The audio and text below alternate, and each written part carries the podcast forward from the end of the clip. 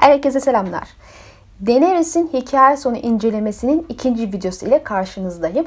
Aslında Dany'i toplamda 3 videoda bitirmek istemiştim ama 2019'da hazırladığım diğer karakter hikaye incelemelerine geçmek istediğim için toplamda 2 videoda bitirmeye karar verdim. Sizin de genel olarak uzun videolar sevdiğinizi görünce sanırım sıkıntı olmayacaktır.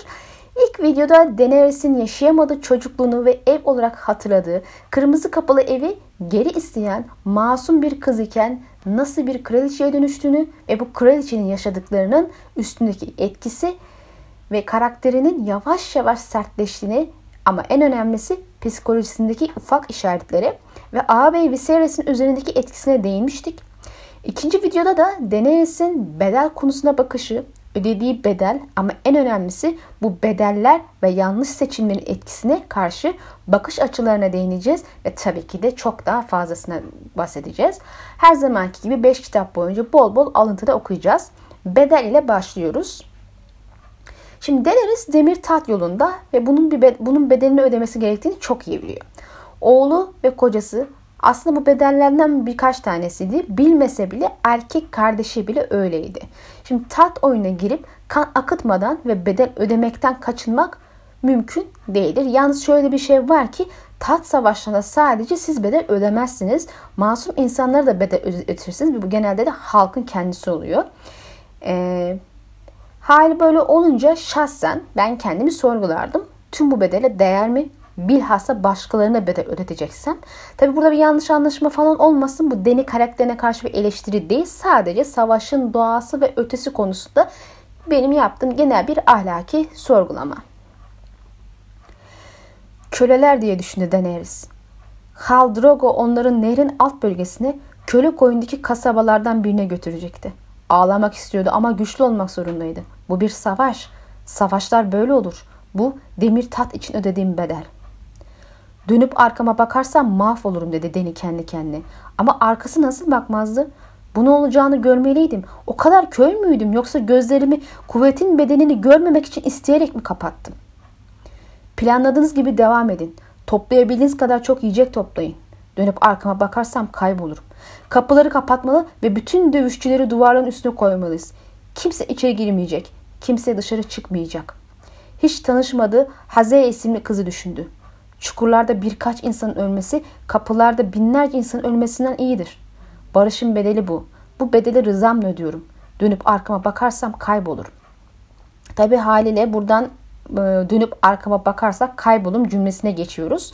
Aslında burada bu oldukça dikkatle değer bir şey bu. Dini 5 kitap boyunca sık sık dönüp arkama bakarsam kaybolurum tarzında cümleleri tekrar ediyor. Arya ve John gibi karakterlerin de kendince tekrar ettiği bazı cümleler var bu şekilde. Ve bana göre bu cümleler çok önemli. Bu tekrar cümlesi hakkında bir iki örnek daha verip devam edeceğiz. Dönüp arkama bakarsam karanlığın içinde kaybolurum. Yürümek bile canını yakıyordu. Uyumak istiyordu. Uyumak ve rüya görmemek. Bu tanrıların işi değildi dedi Deniz sertçe. Dönüp arkama bakarsam karanlığın içine kaybolurum. Beni kandırdın. İçimdeki çocuğu öldürdün. Yürümeye devam et.'' Geriye bakarsam kaybolurum. Hayır dedim Mir Mazdur. Bu kendi kendine söylediğim bir yalandı. Bedeli biliyordum. Biliyor muydun? Geriye bakarsam kaybolurum. Deni bedel ödendi dedi. Martin'in düşmana sivri ucu saplı cümlesini sık sık tekrar ettiğini biliyoruz. Hatta bu alıntının önemi olduğunu e, vurgu da yapmıştı. E, buradan yola çıkarak genelleme yapmayı yanlış bulanlar olabilir tabii ama ben bu tarz tekrarların seri için bilhassa karakter üstünde önemli bir etki ve işaret olduğunu düşünmekteyim. Dönüp arkama bakarsam kaybolurum sözü Deni'nin yaşadığı acıların ve çektiklerini geçmişte bırakma ve unutma arzusundan kaynaklı. Eğer arkasına bakar ise tüm o acı ve gözyaşı içerisinde boğulacak ve sonunda kaybolacak. En azından inandığı şey bu. Bundandır ki ne yaşamış olursa olsun yahut başkaları ne yaşatmış olursa olsun geçmişi arkada bırakıp sadece önüne odaklanıyor. Yaptığı bazı şeylerin sonucuna ve etkisine şu anda katlanabilecek durumda değil. Bu yüzden onları bastırmaya ve yoluna devam etmeye çalışıyor. Peki bunu yapamadığı an geldiğinde ne olacak? İşte bana göre asıl kırılma anlanan biri deney için bu olacak. Buradan hale denenin psikolojisine geçeceğiz. Her karakter gibi Deni'nin psikolojisi de kişiliği kadar önemli. Elbette ki zor bir hayat yaşayan bir karakterin her şeyden uzak, huzurlu ve rahat bir psikolojiye sahip olması beklenemez.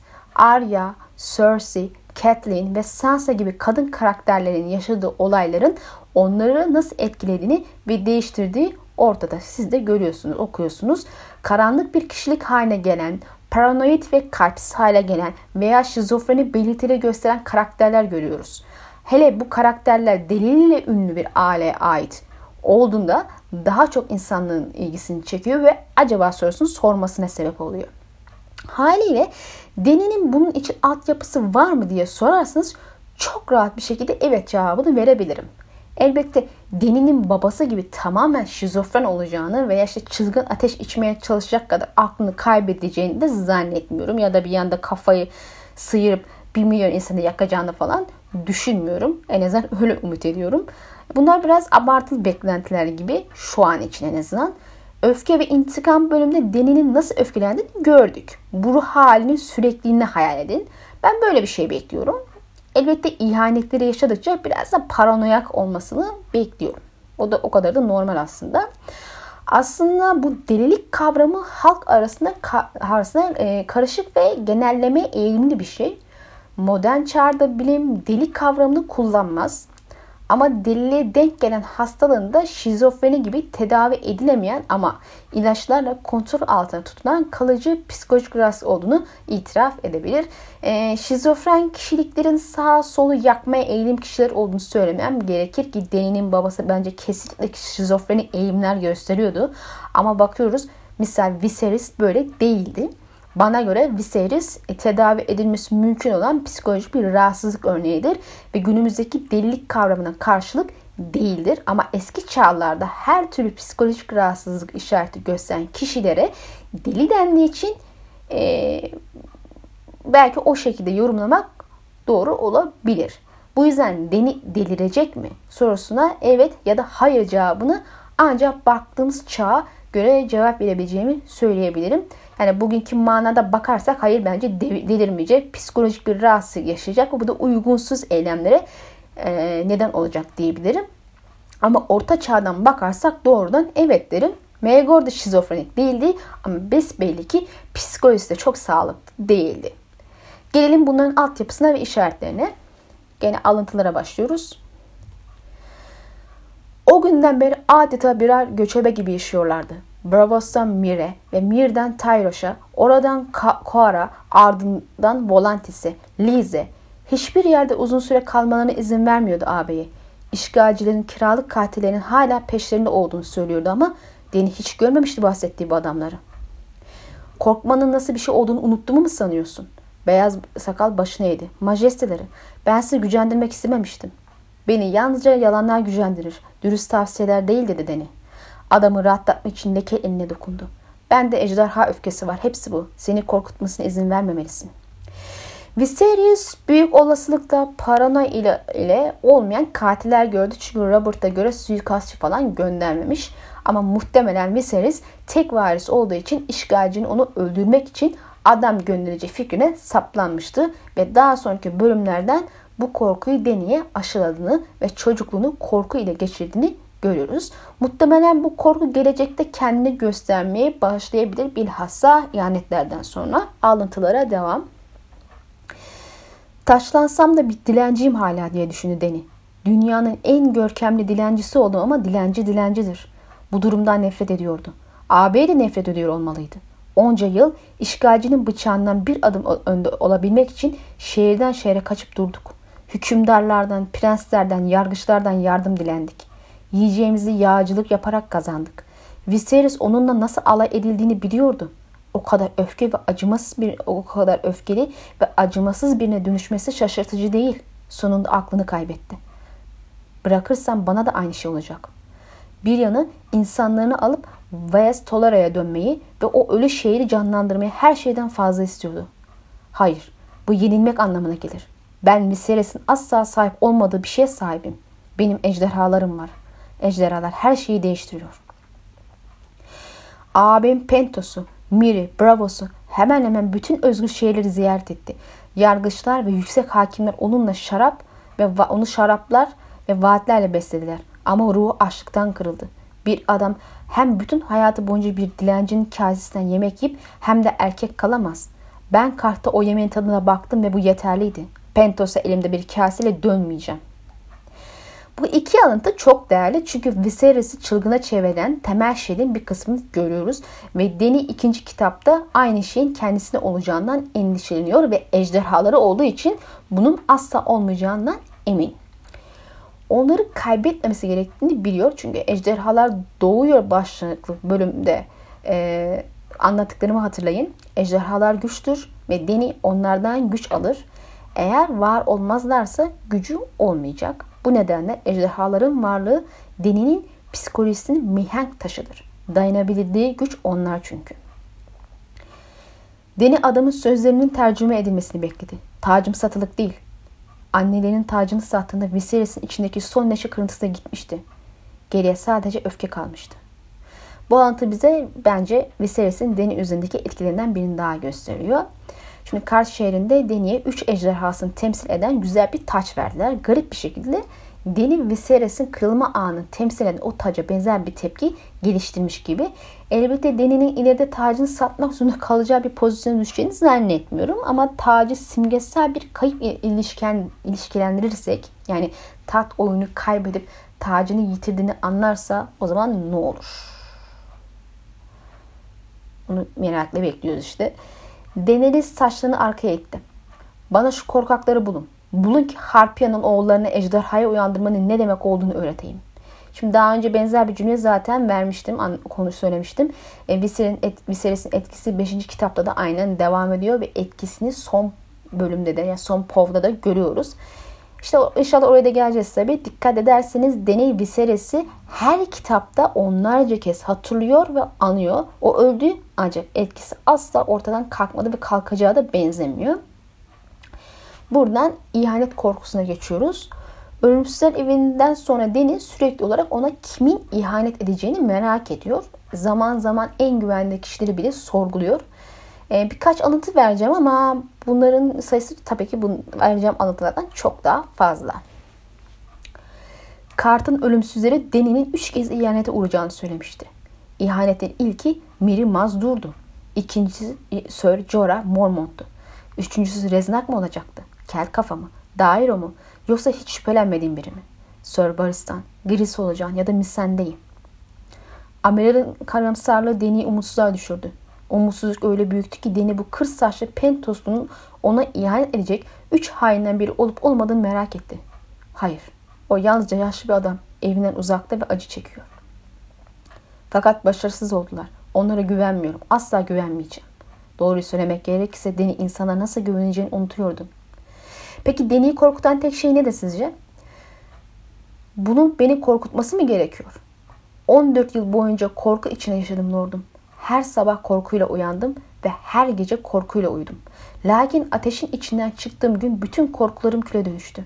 Artık beni korkutan tek şey var. Seni korkutan şey nedir tatlı kraliçem? Ben sadece genç ve aptal bir kızım. Deni parmaklarının üzerine yükselip Zaro'nun yanağını öptü. Ama sana tek korkumu söyleyecek kadar aptal değilim. Adamların gemilerini inceleyecek sonra cevabımı duyacaksın. Bu korku nedir? Bu kitapta açıkça belirtilmemiş. Babası ve erkek kardeşi gibi delireceğinden mi korkuyor? En yakınları ona ihanet edip yalnız kalmaktan mı korkuyor? Dinin ağzından net ve öz bir cevap duymadık ama bence bu korku onun psikolojisinde ve dönüşümünde etkili olacaktır. Bana sorarsanız Deni'nin korkusu Viserys'in düştüğü duruma düşmek olabilir diye düşünüyorum. Yani bir nevi her şeyi yitirip eski yağlanan kral kraliçe durumuna düşmek ve sonunda bu durumun onu çıldırtması. Buradan Deni hayranlarının çok pek sevmediği bir konuya geleceğiz. Deni ve Dairo aşkı. Benimle evlen ve sonsuza kadar bütün geceler bizim olsun. Yapabilseydim evlenirdim.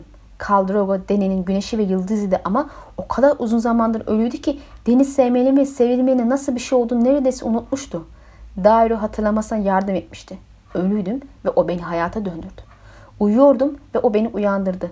Benim cesur kumandanım. Buna rağmen Dairo son zamanlarda fazlasıyla cüretkar olmuştu.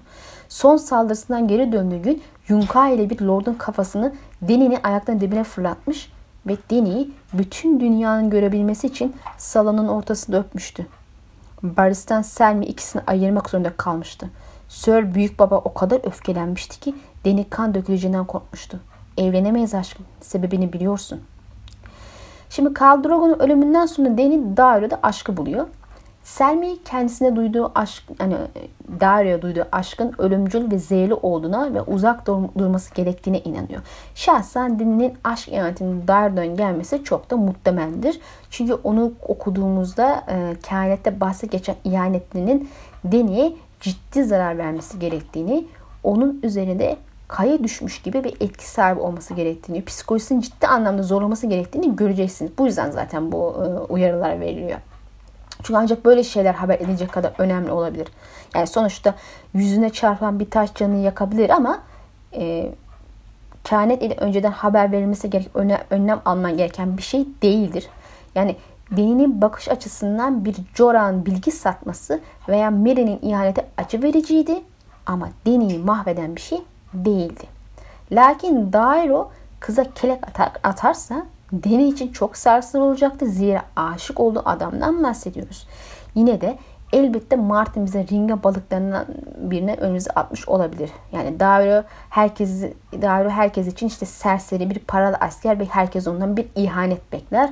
Ama en beklenmedik asıl ihanet gizli hançerdir. Ve bu da Martin'in tarzına daha uygun olduğu için e, bu olası ihanet meselesiyle ilgili e, başka bir kişiye yönelmemiz gerekebilir. Zaten bu konuda bir videoda yapmıştım. Tabii biz yine Dairo ile devam edelim. Çünkü tüm olasılıkları göz önünde bulundurmamız lazım. Ancak sen de aynı şey yaparsan. Dairo Deni'yi öptü. Adamın saçı kan, duman ve at kokuyordu. Ağzı sert ve sıcaktı. Deni adamın kollarında titredi. Bana ihanet edeni sen olacağını düşünmüştüm dedi, ayrılık, dedi ayrılıklarında. Biri kanda, biri altında, biri aşkta. Büyücüler böyle demişti. Düşündüm ki Esmer beni hiç düşünmedim. Ejderhaların bile ona güveniyordu. Kumandanın omuzunu tuttu.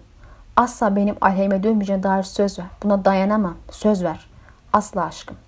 Gördüğünüz gibi ihanetine katlanamam diyor. Paralı asker olarak defalarca taraf değiştirme şansı bulan Dairo Deni ile kalmaya devam etti ve hatta Deni evlenmesine rağmen rehini olmaya kabul etti.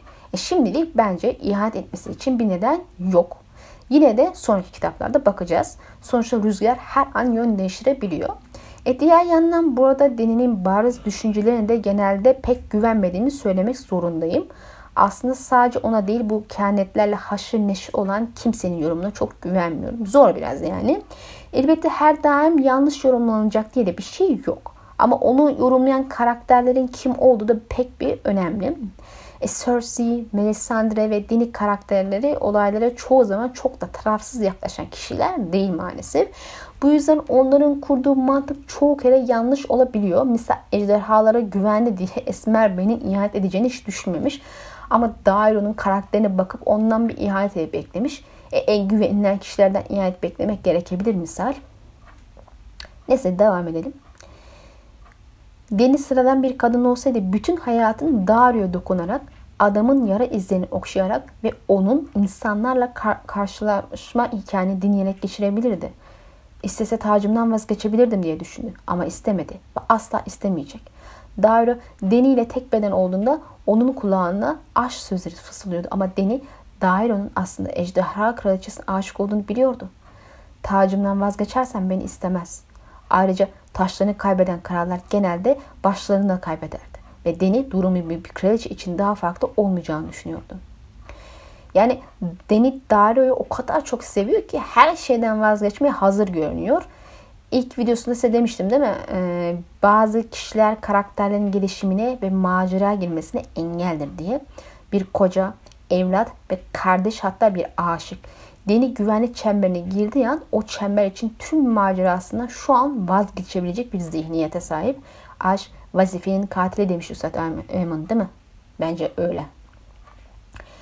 Boş yatağında oturup ben ne yaptım diye düşündü Deni.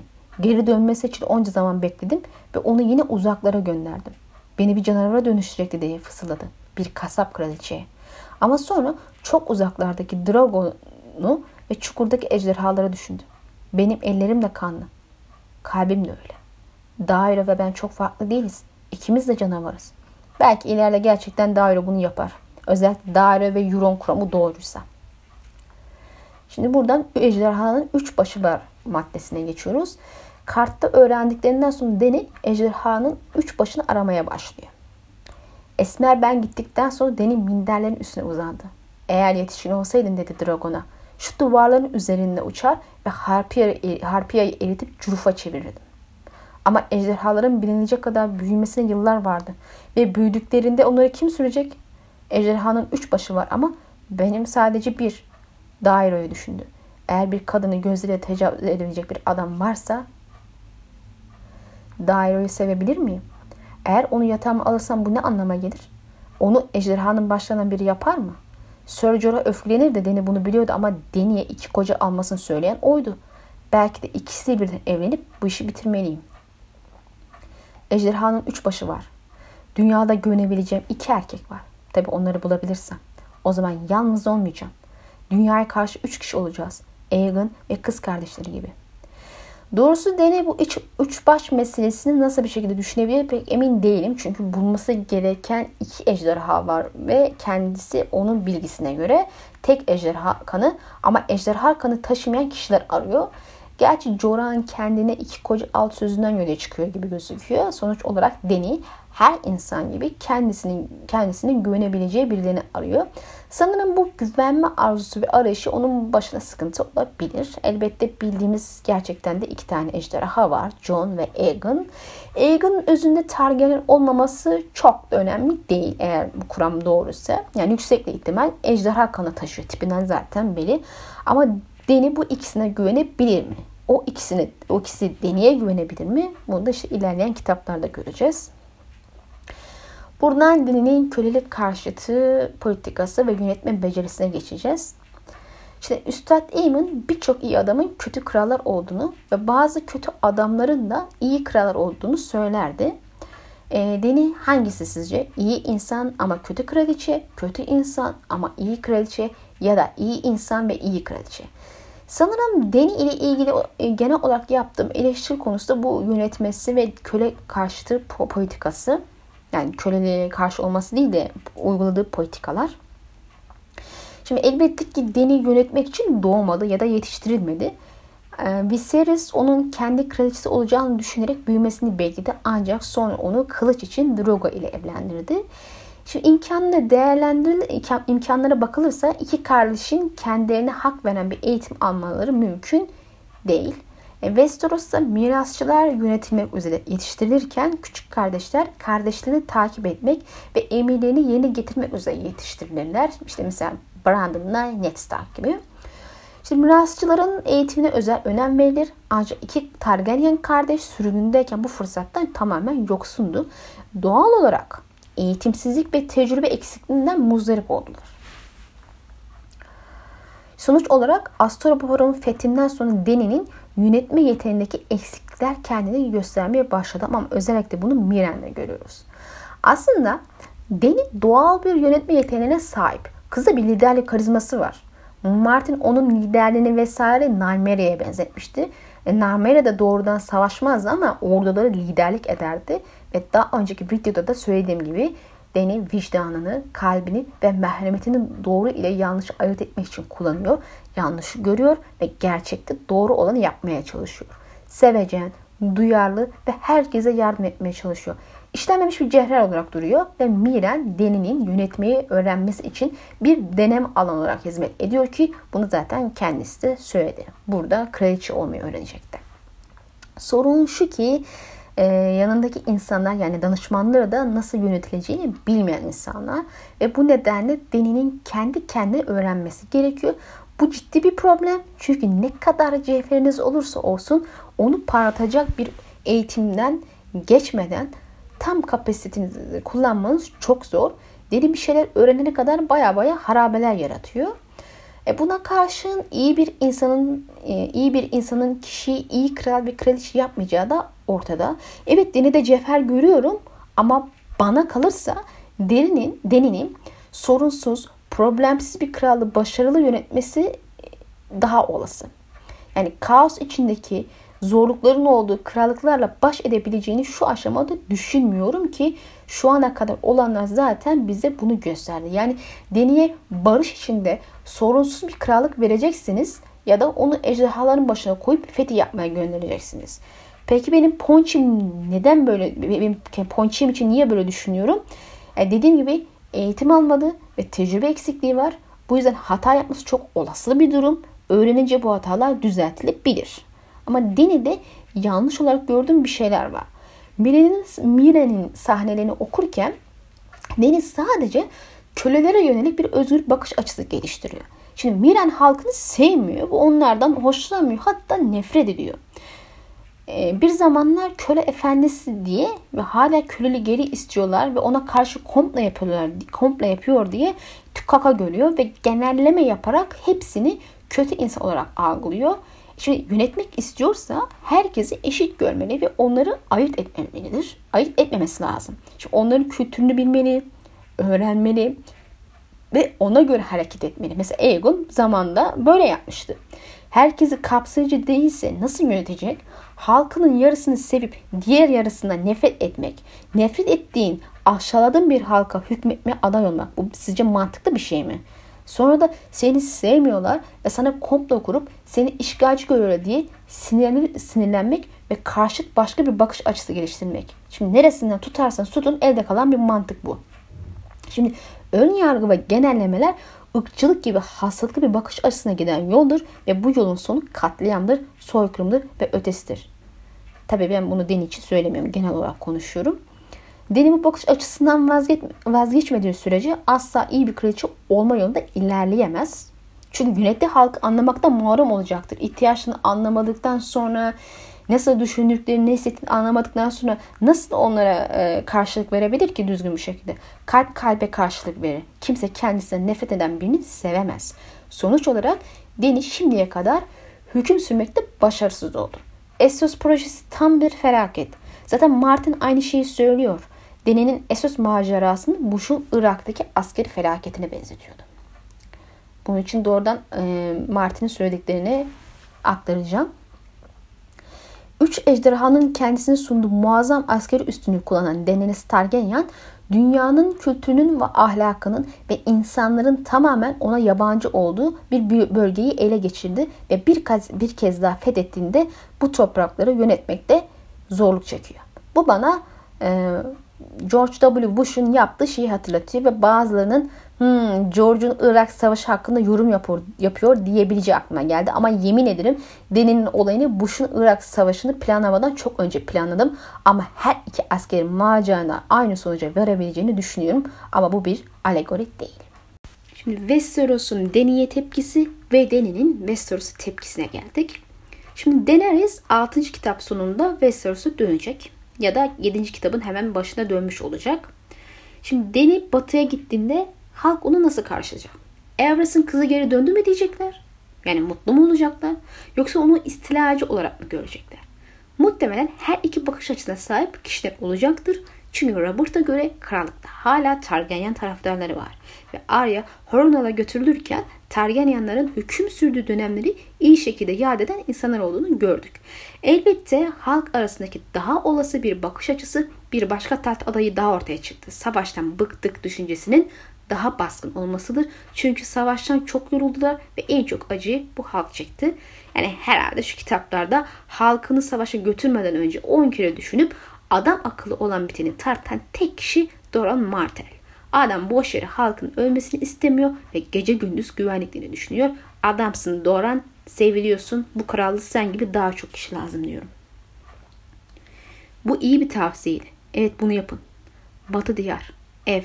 Ama Deni buradan ayrılırsa Deni'nin şehrine ne olacaktı? Miren hiçbir zaman senin şehrin değildi diye fısıldadı Viserys'in sesi.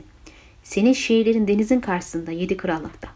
Düşmanların seni orada bekliyor. Sen onlara kan ve ateş ikram etmek için doğdun. Viserys'in sesi bu onun etkisi demek. Daha önce de söyledim e, etkisini görmeye devam edeceğiz diye.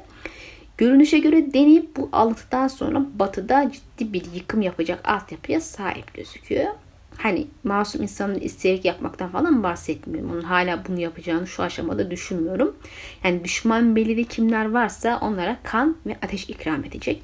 Ve dininin işgalci köpekleri dediği birçok hanemiz var. Yani birçok demeyelim birkaç hanemiz var. En başta da bunlar Starklar ve Lannister'lar. Şimdi siz yapabilir misiniz diye sordu Yeşil Fazilet. Biri kral tanrı değildir. Ama yine de güçlü bir adamın yapabileceği pek çok şey vardır. İnsanlarım size baktığında bizi öldürmek ve çocuklarımızı köleleştirmek için denizin karşısından gelmiş bir fatih görüyorlar. Bir kral bu durumu değiştirebilir. Safgiz çarkanı taşıyan bir kral şeyi de yeniden huzur tesis edebilir. Aksi halde korkarım ki hakimiyetiniz tıpkı başladığı gibi kan ve ateşle son bulacak.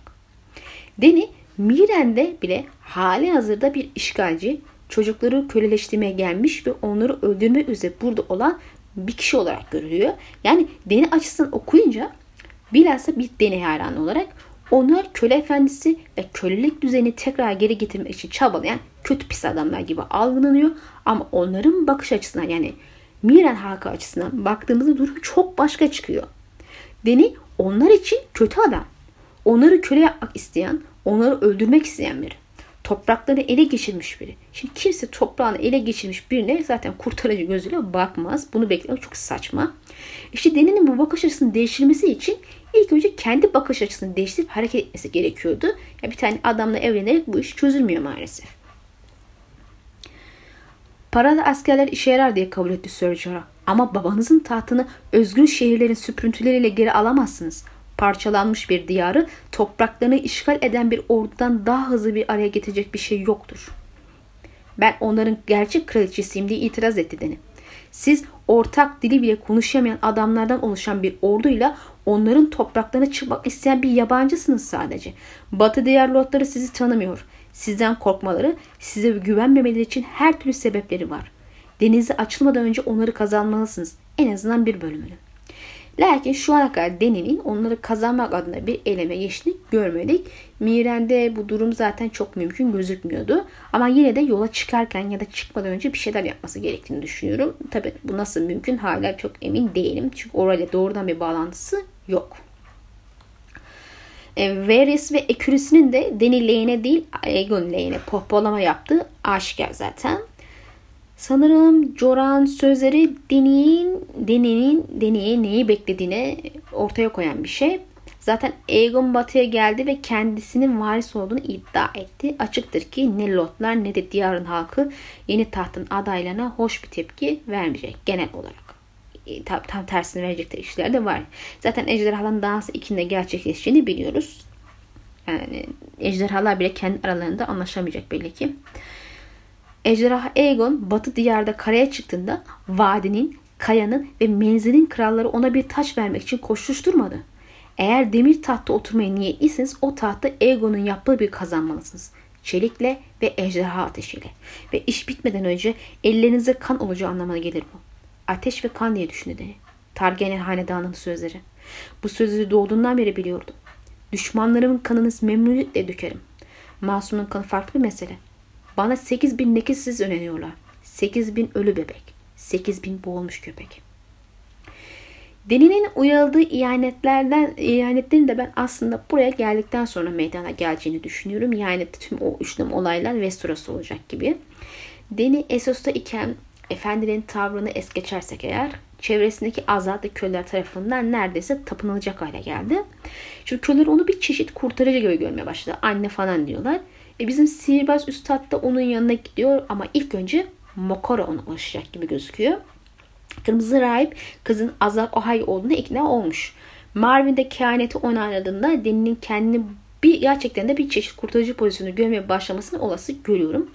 Ama Westeros'ta azat edilecek köleler olmadığı gibi kimse onu kollarını açmış beklemiyor. Belki marteler haricinde. Alışık olduğu tüm o şeyleri Westeros'u göremediğinde ne olacak? Tepkisi neler olacak? E, bunları ancak işte kitaplar yazılırsa ve o zamana kadar biz ölmezsek göreceğiz inşallah. Deni'nin işgal ve fetihlerine geçelim şimdi. Astapor Deni'nin fethettiği ilk yer. Bu zafer duygusu ilk başta çok tatlıydı. Çünkü Deni hem ordusunu ele geçirmiş yani yeni bir e, ordu güç elde etmiş hem de köleliği istediği gibi isyan etmiş ve en azından geçici de olsa Astopor'da e, ortadan kaldırmıştı. Yani Deniz sonraki kitaplara dönüp baktığında yarattığın şeyin terör olduğunu kabul ediyor. Çünkü sonradan Astropor'da olanlar hiç hoş şeyler değildi. Lekesizler. Deniz üzerleri askerlerinin önünde dört nada koştu. Gümüşü altın saç örgüsü arkasına uçuyordu. Çanı her adımda çınıyordu. İyi ustaları öldürün. Askerleri öldürün. Tokar giyen ve bir kamçısı olan her adamı öldürün. Ama 12 yaşın altındaki hiçbir çocuğa zarar vermeyin ve gördüğünüz her kölenin zincirini kırın. Harpiyanın parmaklarını havaya kaldırdı ve sonra kamçıyı kenara fırlattı. Özgürlük diye bağırdı Deni. Drakaris, Drakaris, Drakaris diye geri bağırdılar. Deni'nin duyduğu en güzel kelimeydi bu. Drakaris, Drakaris. Ve etraftaki bütün köle tacları kaçtı. Ağladı, yalvardı ve öldüler. Tozlu hava mızrakla ve kanla doldu. İşte bundan sonra da öz eleştiri başlıyor. Miren ve Astropor'da olanlar ben yaptım olduğum mantığı ile ilk aşama hiçbir şeyin başaramayacağını, her şeyin bir yolu yordamı olduğunu zorla tepeden inme bir yumrukla yaparak yapmaya çalışırsanız yani iyi niyetli olsanız bile her şeyi mahvedebileceğinizi gösteriyor. Evet dini köleliği yok etmek istedi ama bundan daha kötü şeyler de sebep oldu istemediği halde. Köleler ve özgürlük insanlar, e, köleler ve özgür insanlar da aynı şekilde acı çekti hastalıktan kırıldı. Esos savaşa gitti ve özetle kan ve ateşle yıkanmaya başladı. Deni iyi bir şeyler yapmak istiyordu ve amaç çok insancıl ve bir vicdan sahibi her insan tarafından desteklenecek bir şeydi. Ama buna rağmen ne elde ettik? Sadece ölüm. Üstelik köleliği de kaldıramadı ve bu düzen aynen devam etti. Eski köleler bile eski efendilerden yeni köleler yarattı. Astapor ve hatta eski Miren efendileri bile köle oldu. Bütün zaferlerim ellerimde curufa dönüşüyor diye düşündü. Ne yaparsam yapayım neticede bütün yarattığım ölüm ve dehşet. Astopor'un başına gelenlerle ilgili havadis caddeler düştüğünde ki mutlaka düşecekti. Yeni özgür kalmış on binlerce mürenli şehirde kaldıkları takdirde karşılaşabilecekleri şeylerin korkusuyla Deni batıya doğru yola çıktığında onu takip etmeyi tercih edecekti. Ancak onları yolda bekleyen şeyler de en az o kadar korkutucu olabilirdi. Zavallı bir umuttu bu. Çivit yıldızının kaptığı bir kartlıydı. Yani Deni Astopor'u sorduğunda adam bol bol ağladı. Şehir kanıyor. Ölü adamlar caddelerde çürüyor. Her piramit silahlı bir kamp. Pazarlarda ne yiyecek var ne de köle ve o zavallı çocuklar. Kral satırın eşkıyaları Astopor'daki bütün soylu çocukları yakaladı. Satılacak yeni lekesizler yaratmak için. Eğitimleri yıllar sürecek gerçi. Deni'yi en çok şaşırtan şey hiç şaşırmaması, şaşırmamış olmasıydı. Bir zamanlar korumaya çalıştığı Lazarlı kız Eroha'yı ve onun başına gelenleri hatırlarken buldu kendini. Yola çıktığımda Miren'de de aynı şey olacak. Dövüş çukurlarından gelen, öldürmek üzere büyütülmüş ve eğitilmiş olan küleler, şimdiden asi ve kavgacı tavırlar sergiliyordu. Şehrin artık onlara ait olduğunu düşünüyormuş gibi görünüyorlardı. Şehirdeki her adamın ve her kadının da öyle. Bu kölelerden ikisi Deni'nin astığı sekiz kişinin arasındaydı. Yapabileceğim bir şey yok dedi Deni kendi kendine. Benden ne istiyorsunuz kaptan? Deni Yunkay ordusunu arazide yenildikten sonra sarı şehri ele geçirilmemiş bir halde bıraktığı için pişmandı. Deni oradan ayrılır ayrılmaz bilgi ustalar kölelik düzene geri dönmüşlerdi. Ve şimdi ordular toplamak, kiralık askerler tutmak ve Deni'ye karşı ittifaklar kurmakla meşgullerdi. Bununla birlikte kendi kendini muhteşem ilan eden Cleon da bilge ustalardan daha iyi değildi. Kasap kral köleli Asapora geri getirmişti. Tek değişiklik artık eski kölelerin efendi eski efendine de köle olmasıydı. Şimdi durum o kadar kötü ki soylular bile kendilerini köle olarak satmak istiyor. Çünkü aksi takdirde özgür hayatlarıyla başa çıkamıyorlar. Yiyecek yemek yok. Hayatı, hayatı idare ettirecek imkan yok. E, kölelik özgürlükten daha tatlı geliyor. Çünkü ancak bu şekilde hayatta kalacaklar. Hatta deni kendini köle olarak satmak isteyenlerden Miren kasasını doldurmak için vergi bile alıyor. Bu yüzden merak ediyoruz ve soruyoruz. Her şey niye içinde? Ölüm ve sıtma seçenekleri arasında insanları sıtmaya sıtmayı ölüme seçmesi, seç, ölüme e, seçmesi bir özgür seçim değildir. Haliyle kimse özünde kendi özgür iradesiyle karar vermiyor burada. Özgürce atılmış bir karar yok yani. Ama Deni onların kendi özgür iradeleriyle bu seçeneği yaptığını düşünerek izin veriyor ve bundan para kazanmaya çalışıyor. Yani bir nevi köle, ticaretine en yakın ikinci şeye dönüştü ama farkında değil. Kraliçem daire öne çıktı. Nehir kıyısı kendilerini bu kart diye satmak için izin dilenen mirenlerle dolu. Sineklerden bile çoklar.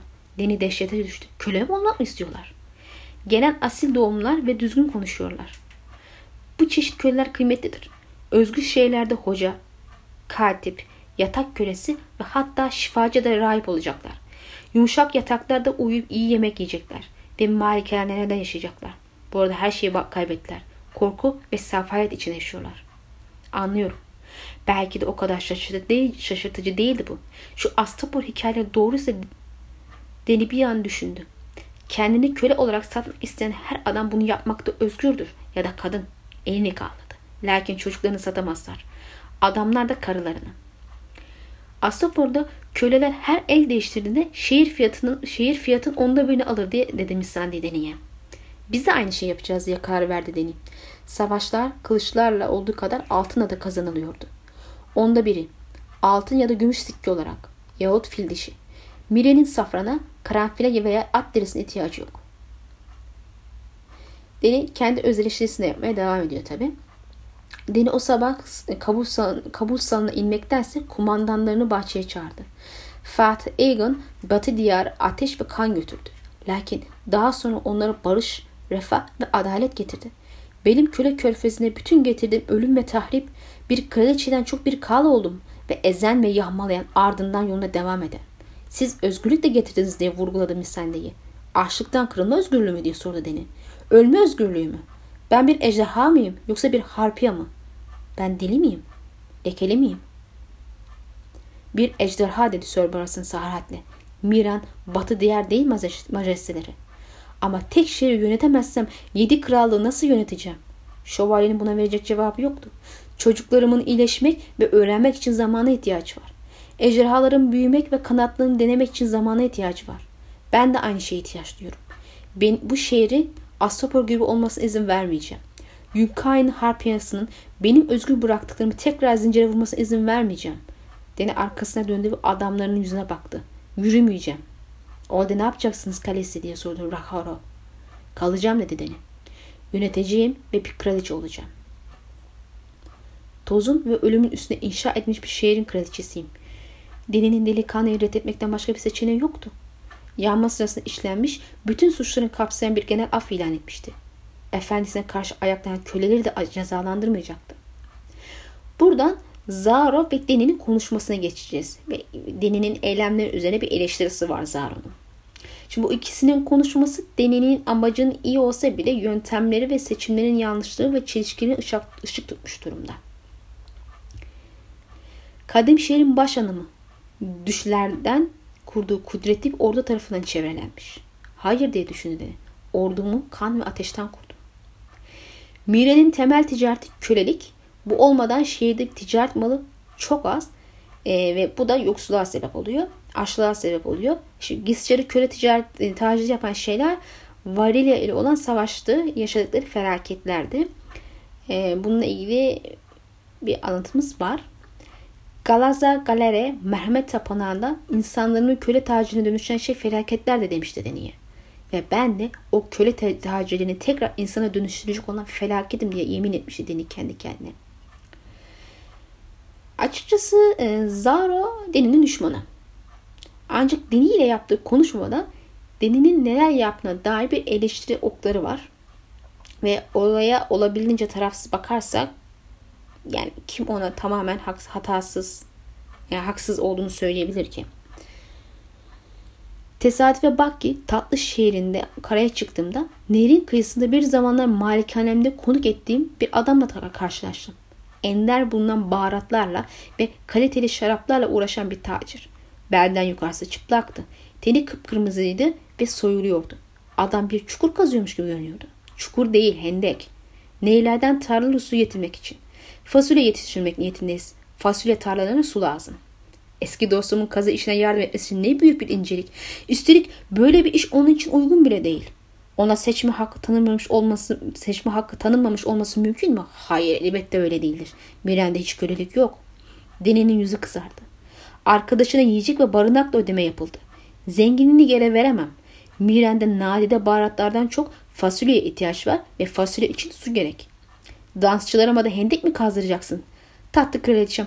Arkadaşım beni gördüğümde dizlerinin üstüne çöktü ve onu bir köle olarak satın alıp karta götürmem için bana yalvardı. Deni kendini tokat yemiş gibi hissetti. Öyleyse onu satın al. Eğer memnun olacaksan. Onun memnun olacağını biliyorum. Zara bundan önce getirdiği dansçıları Deni'ye hediye etmekle ilgili bir şeyler söylemişti. Ve Deni de onları özgür bırakacağını ifade etti. Çünkü onların dansçı olmasına efendilerinin karar verdiğini dile getirerek özgür iradeleri ile belki de başka bir şey yapmayı tercih edeceklerinden bahsetmişti. Sonra Zara ve Deni arasında az önceki konuşmaya geçti. Şimdi dikkat ederseniz aslında Deni kendi sözleriyle çelişki bir hareket yapmış. Bir baharat tüccarını onun izni olmadan hendek kazması için görevlendirmiş ve karşılığında da yemek ve barınak vermiş. Yani adama bu zorla yaptırılıyor ve belli ki bu tarz fiziksel iş o adam için çok da uygun bir vazife değil. Yani adam özgür iradesi dışında yemek ve barınak karşılığında çalıştırıyor. Zarar da bunun kölelikten hiç de farklı olmadığını Deni'nin yüzüne çarpıyor. Çünkü gerçekten de birazcık öyle yani. Adam için yaşam şartları öyle kötü ki her şeyini kaybetmiş ve köle olup bu şehirden ayrılmak için Zaro'ya yalvarmış. Daha önce de insanların kendisini köle olarak satmasına izin veren veren altına okumuştuk zaten. E, bu şekilde kölelik nasıl şimdi ortadan kalkmış oluyor ben anlayamadım. Siz anladıysanız bana açıklayın. Ee, aslında sorun bu çelişkili ve hedefe ulaşmayan eylemlerden ziyade dininin bu yanlışları fark etmiyor görünmesi. Şimdi kabul edilmeyen hata kendini tekrar etmeye mahkumdur. Miren içinde özgür insanla yaşadığı özgür bir şehirdir. Hayır, Miren bir zamanlar zengin olan yoksul bir şehirdir. Bir zamanlar şişman olan aç bir şehirdir. Bir zamanlar huzurlu olan, huzurlu olan kanlı bir şehirdir. Zara nükleyi görmezden geldi. Duymazdan geldi. Daenerys sana karşı dürüst olmama izin ver. Bir dost dürüst olmalıdır. Miren'i zengin, şişman ve huzurlu bir yapa yer yapamayacaksın. Bu şehre sadece yıkım getireceksin tıpkı Astopor'a getirdiğin gibi. Hazat boynuzlarında bir mücadele yaşandığını haber dersin değil mi? Kasap kral koşarak sarayına döndü. Kralın yeni lekesileri de onun peşinden koşuyor. Bilgi ustalar misallerini takip etmeli. Yunka'yı bir kez esirgedim ama aynı hatayı tekrar yapmam. Bana saldırmaya cüret ederlerse sarı şehri yerle bir ederim. Ve sen Yunka'ya yerle bir etmekle meşgulken tatlım arkanda kalan Miran halka ayaklanır. Gözünü tehlikelere karşı kapatma deneriz. Hadımların iyi askerler ama Astopor düş, düştüğü anda Yunkai'nin gönderici orduyla kıyasla azlar. Azatlık kölelerin diye başladı deni. Yatak köleleri, berberlere ve kiremit ustaları savaş kazanamazlar. Onları size verirsem benim duvarlarımı kim savunacak? Azatlı kölelerimin çoğu Astopor'da kölelik yapıyordu. Belki de bazıları Cleon'u savunmak ister. Bu tercih özgür insan olarak onlara aittir. Astopor'a özgürlük verdim. Şehri savunmak size düşer. Öyleyse hepimiz ölü sayılırız. Bize özgürlük değil ölüm verdiniz. Gahal ayağa kalktı ve Deni'nin yüzüne tükürdü. Kimileri o zaman bile sizin geleceğinizi söyledi dedi dokumacı kadın.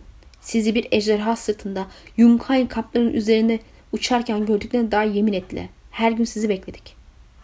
Gelemedim diye düşündü kraliçe. Cesaret edemedim. Şimdi Deni Astopor'un yardım çağrına cevap vermiyor. Bunun için kendince sebepleri var. Ama sonucu değiştirmiyor elbette. Bozduğunu maalesef istese de düzeltemiyor ve herkesi kendi durumuyla baş başa bırakıyor. Aslında cesaret edemiyor gözüküyor e, özgürlüğüne kavmuş eski köle bile aslında özgürlük yerine ölüm getirdiğini dinin yüzüne vuruyor. Çünkü günün sonunda ölecekler ve dini yardım etmiyor. Müren'deki özgürleştirdiği köleler için Asobor'daki özgürleştirdiği eski kölelerden vazgeçiyor. Dediğim gibi istemese, isteme isteme yapıyor. Eski efendiler de kendilerinin ölmemek için köle olarak satıyordu. Yani durum tam bir karmaşa şu an Esos'ta. Deni işte içinden bir türlü çıkamıyor. Ben daha önce bu yüzden bahsetmiştim. Deniye kaos içinde bir krallık vermemek lazım. Barış içinde her şeyin düzenli olduğu bir krallık vermek lazım. Ancak onu e, yönetebilecek kapasite gözüküyor. Alıntılara devam ediyoruz. Bu güzel ve dürüst bir cevaptı. Ben asla savaş istemedim. Yunkaileri yendim ama şehirlerini esirgedim. Halbuki şehri yağmalayabilirdim. Kral Kaleon onlara karşı yürüyüşe geçtiğinde hala kral, geçtiğinde krala katılmayı reddettim. Şu anda bile Astapor kuşatma altında olduğu halde harekete geçmiyor. Ve kart, kartları hiçbir zaman zarar vermedi. Onları kurtaramazsınız majesteleri dedi Sir Baristan. Kral Cleon'u Yunkai'ye açlı savaş karşı uyardınız. Adam aptaldı ve elini kanla kırmızıya boyamıştı. Ve benim ellerim daha mı temiz dedi. Dene içinden. Dair onun söylediği şeyi hatırladı. Bütün krallar kasap ya da et olmalı. Cleon düşmanımızın düşmanıydı. Eğer Hazat boynun, boynuzlarında ona katılmış olsaydım Yunkai'ler ikimiz arasında ezilebilirdi. Kel kafa aynı fikirde değildi. Eğer lekisleri güneye Hazat'a götürseydiniz Harpiya'nın oğulları biliyorum biliyorum. Ereo olanlar baştan yaşanıyor. Esmer ben, ben Plum'un kafası karışmıştı. Ereo kim? Tecavüz ve işkenceden kurtardığım, sandığım bir kız. Tek yaptım onun için daha kötü bir son hazırlamaktı. Ve Astoport'ta tek yaptım on binlerce Ereo yaratmaktı. Şimdi Deni'nin son alıntısı aslında Essos ve kölelik meselesinin neye dönüşünü çok iyi anlatıyor. Eğer Deni tüm bunlardan ders alırsa aynı hataları tekrar etmemesi gerektiğini öğrenmiş olarak Westeros'a gelecek ve daha doğru, daha e, sağlam adımlar atacak. Ama öğrenemez ise aynı şeyler orada da benzer şekilde tekrar edecek. Elbette orada azat edilmesi gereken köleler yok ama bir şey düzeltmek isterken yaptım, oldum mantığı ile ileriye düşmeden yapmanın nasıl sonuçlandığını görmüş oldu. Ama görüyoruz ki Esos'ta köleliği kaldırma hayali tam bir çöp olmuş. Öyle olan bitenden sonra Deni'nin köleliği kaldırma hayali tutmuyor.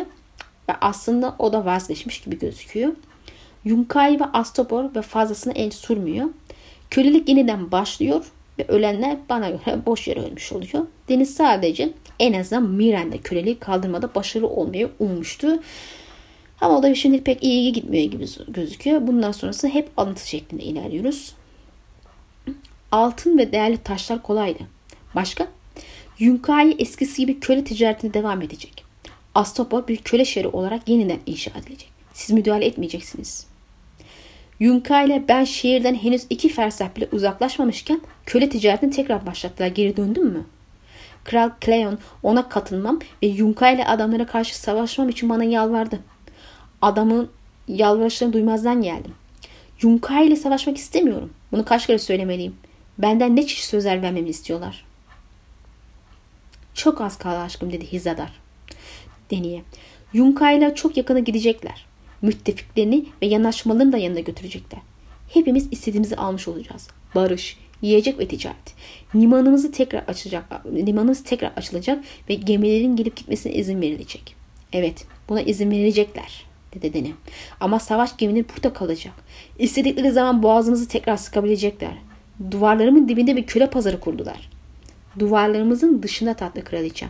Yunkayleri rahatsız edilme, Yunkaylerin rahatsız edilmeden özgürce köle ticareti yapması barış şartlarından biriydi. Kendi şehirlerinde benim görebileceğim bir yerde değil. Bilgi ustalar Skahazhatan'ın hemen güneyinde kahverengi geniş nehrin köle körfezine döküldüğü yerde köle ağılları ve bir mezat yeri kurmuşlardı. Yüzüme karşı benimle alay ediyorlar. Gücümün onları durdurma yetmediğini anlatan bir gösteri düzenliyorlar. Hizadar zorlayarak omuzlarını silkti. Ama ayrılacaklar. Önemli olan bu aşkım. Yunkay küle ticaret yapacak, Miren yapmayacak. Anlaşma bu. Biraz daha dayan. Her şey bitecek. Deni yedi elçiliğin ve kumandaların zarar görmeyeceğine dair söz vermiş. Fakat Yunkaylar bu söze yetinmemiş ve Deni'den rehine talep etmişlerdi. Miren üç Yunkay soylusuna ve dört özgür birlik kumandana karşılık kuşatma kampına yedi kişi göndermişti. Hizadar'ın kız kardeşi, iki kuzeni. Deni'nin kan süvarisi Jihago, amirali Greleo, Lekislerin kumandanı Kahraman ve Dairo Naharis. Oğullarım ölmek istemedi hepsi bu. Ve onlara Yunkaylerin üzerine üstünüze ejderhanızı salmak istemediğinizi söylediğimde beni yenilmiş olarak kabul ettiniz diye düşündüğünü ve yanınızı nasıl söyleyebilirim? Ve geldik nihayet son kısma. Ejderhalar ağaç dikmez. Deni'nin son povu ile kapatıyoruz. Video bitecek. Size daha önce e, bazı sorular sormuştum. Hani Deni geriye bakarsa ne olur? İçindeki ejderhayı kontrol edemezse ne olur? Mesela Viserys'in etkilerinden birini görüyoruz. Aslında bu pov buna işaret eden güzel bir povdur. Yani kitapta Deni ağabeyini daha sık hatırlayıp düşüne yeni kitapta da Deni ağabeyini daha sık hatırlayıp, hatırlayıp düşünebilir diye e, bir e, kanaatim var. Zira gördüğümüz üzere Viserys'in 5 kitap boyunca muazzam bir etkisi olmuş.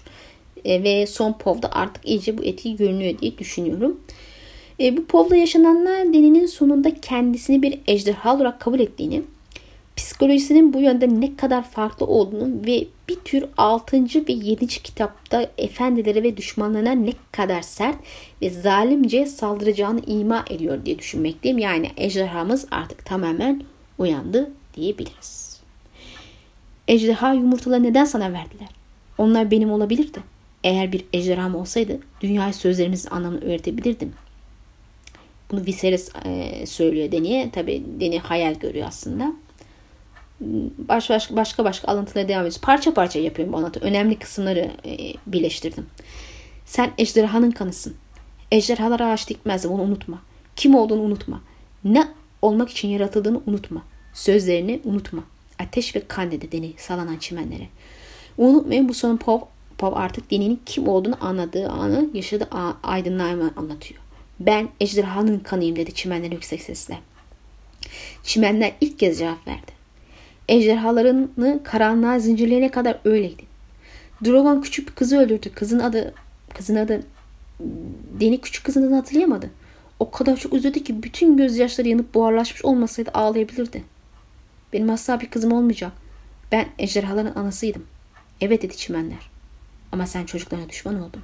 Şimdi bizim söz konusu adı kızın adı Hazeya ve Deni bu kızı e, bu andan önceye e, kadar rahatça hatırlıyordu.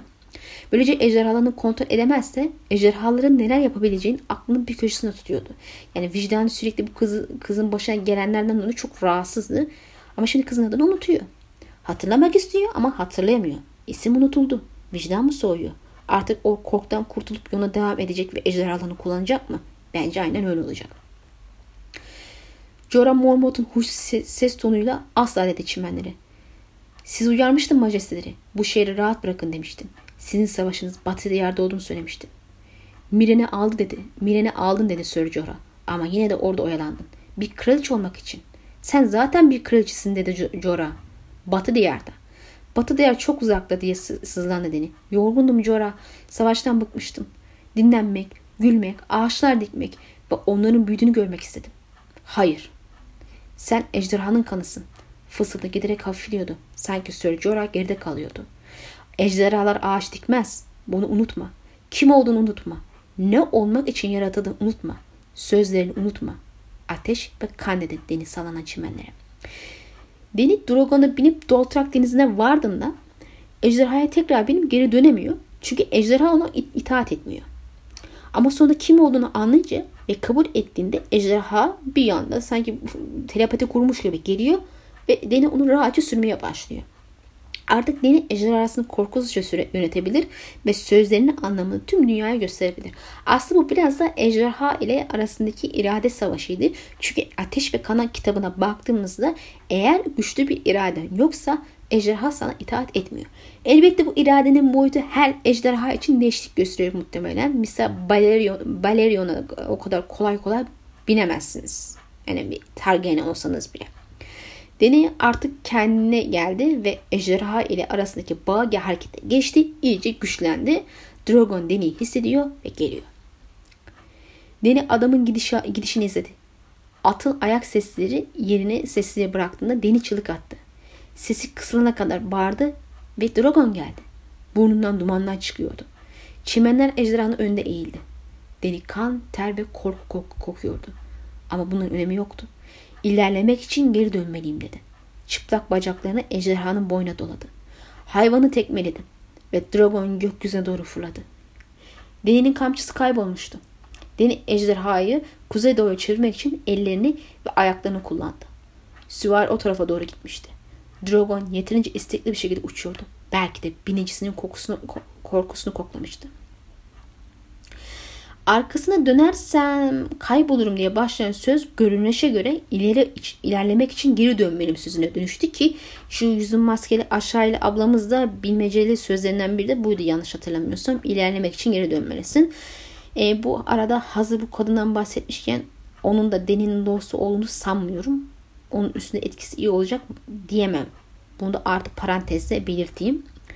Yani özetle elimizdeki bilgilerden görebildiğim kadarıyla Deni'nin özellikle 3 ejderhanın muazzam gücüyle gelecekte daha fazla yıkım getirme potansiyeli olduğu zaten Esos'ta yarattığı olumsuz etki bakıyoruz ki maalesef insanların iyi bir amaca sahip olmasının ve iyi niyetli bir şeyler yapmasının sonucu sonucu e, neyi nasıl yapacağını bilmiyorsan değiştirmediğini bize gösteriyor.